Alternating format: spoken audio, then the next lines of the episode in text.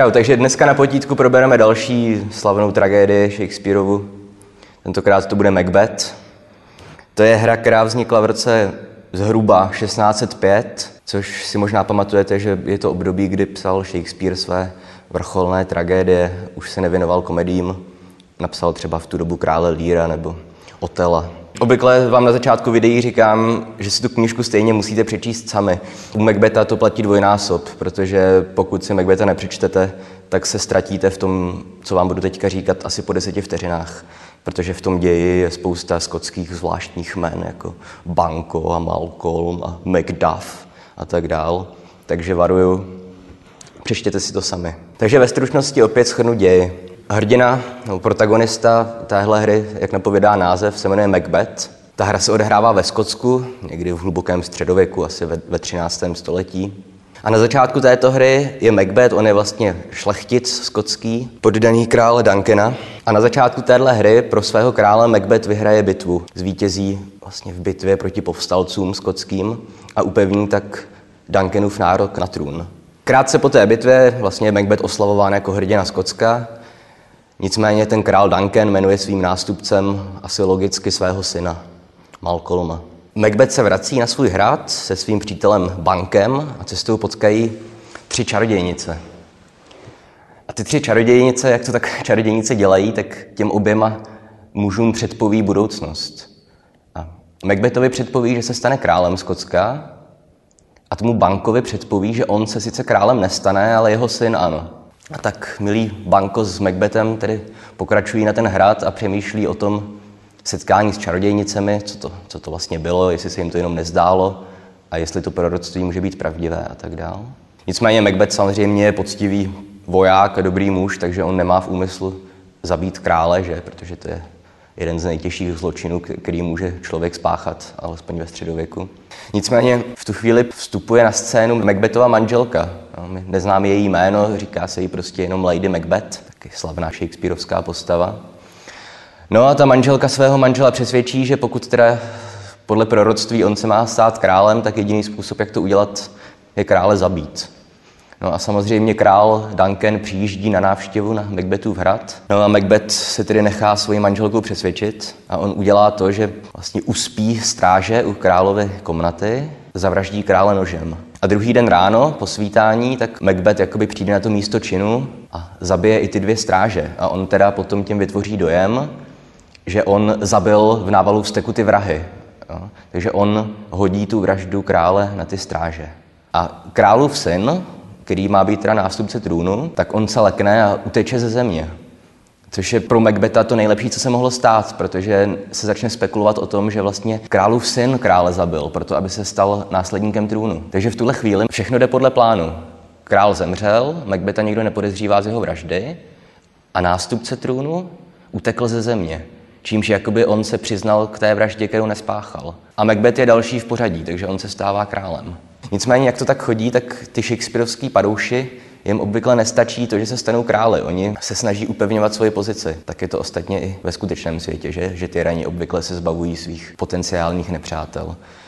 A jelikož si Macbeth pamatuje, že podle toho proroctví se má bankův syn stát králem, tak Macbeth, aby tomu zamezil, tak objedná vrahy. Těm vrahům se povede zavraždit toho Macbethova přítele banka, ale jejich syn uteče. Potom trošku skáčeme v ději a zjišťujeme, že Macbeth vlastně takový krvavý vládce a jeho poddaní ho nemají rádi a bouří se proti němu, čehož teda chce využít ten následník trůnu legální, Malcolm, syn krále Duncana, který je ve vyhnanství v Anglii, začne schromažďovat armádu.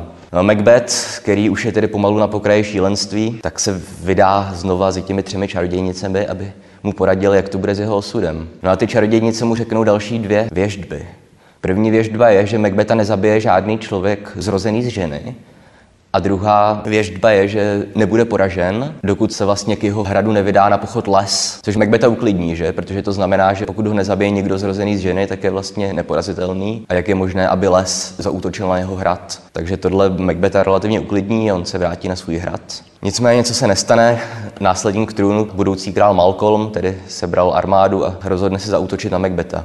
Shodou okolností se schová v lese u Macbethova hradu a použije jako vojenskou lest to, že vlastně jeho vojáci ulámou větve z těch stromů, aby se kryli těmi větvemi a zároveň, aby splynuli s tou krajinou. A najednou v tu chvíli hlásí nějaká stráž Macbethovi, že ten birmanský les se vydal na pochod k jeho hradu. A v tuhle chvíli si Macbeth vlastně už uvědomí, že to proroctví se začíná naplňovat a že je s ním zle. Nicméně mi ještě zbývá ta poslední záchrana, totiž, že ho nezabije žádný muž, kterého porodila žena. Problém je ten, že Macbeth se v bitvě o ten hrad dostane do souboje s dalším šlechticem, který se jmenuje Magduf.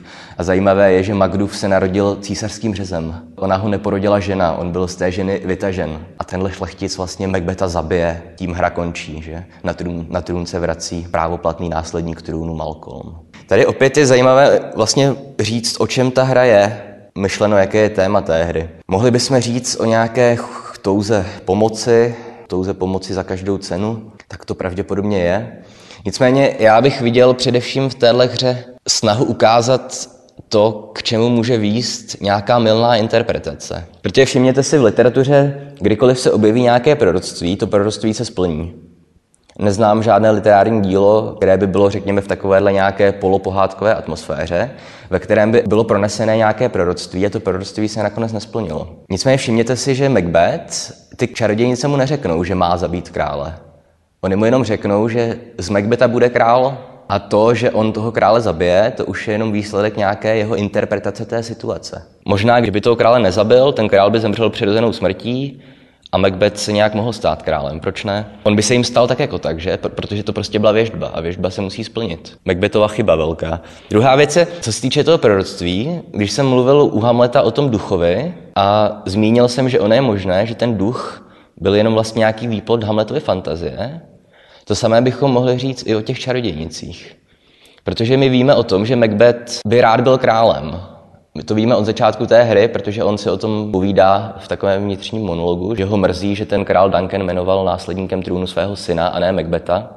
Ono totiž tenkrát ve Skotsku nebylo pravidlo, že nutně musí být následník trůnu syn krále. On to mohl být kdokoliv, koho král vybere. No a existují interpretace, které říkají, že ty čarodějnice vůbec neexistují, že jenom vlastně reflektují ty Macbethovy myšlenky. A zajímavé na tom je, že kdyby to tak bylo, tak by se s těmi čarodějnicemi asi nemohl setkat ten Banko, ten Macbethův přítel. Protože on taky slyší proroctví o tom, že jeho syn se stane králem. Nicméně tady hraje roli jeden zásadní faktor. Já jsem totiž řekl, že proroctví se v literatuře vždycky musí naplnit. Všimněte si, že bankovi prorokovali ty čarodějnice, že jeho syn se stane králem. A to se nestalo. Králem se stal Malcolm, jo, nikoliv bankův syn. Takže my v tuhle chvíli tedy máme proroctví, které se nenaplnilo, což je v literatuře strašně nečekaná věc a neobvyklá. A my si tedy můžeme domýšlet, co když byl vlastně Banko součástí toho plánu Macbethova na to, že Macbeth získá trůn. A co když jejich dohoda byla, že po Macbethově smrti dostane trůn Bankův syn, což by dávalo smysl, protože my z toho textu zjistíme, že Macbeth pravděpodobně nemůže mít děti. Ona tam jeho manželka Lady Macbeth tak jako meziřečí naznačuje, že je neplodná. Případně, že ona teda dítě měla, ale přišla o něj. Ať tak nebo tak, těžko říct, jako obvykle Shakespeare nám nikdy neřekne, jaké řešení je to správné, jaká interpretace je ta pravá. My buď můžeme přistoupit na to, že zkrátka čarodějnice byl jenom výplod Macbethovi a bankovy imaginace, že jenom to byla nějaká reflexe těch jejich plánů.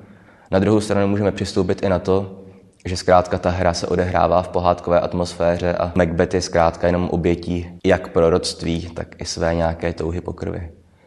A poslední věc zajímavá, která se týká Macbeta, je ta, že v Macbethovi se pravděpodobně poprvé v dějinách evropské literatury objevuje v roli nějakého aktivního padoucha žena. V té středověké literatuře obvykle ženy měly buď tu roli nějaké té princezny, která čeká na zachránění že jo, v nějaké hradní věži, případně jenom nějaké té milenky, která čeká, až ji zachrání ten její rytíř, ale nikdy neměli tak zásadní roli.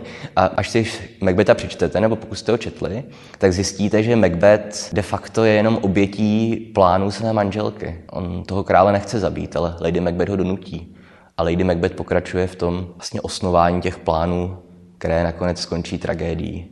Mimochodem sama Lady Macbeth na konci spáchá sebevraždu a předtím ještě zešílí.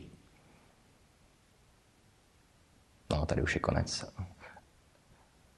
Ale normálně to stihí ty konce, já to to. Tam nemusí být nějaký prostě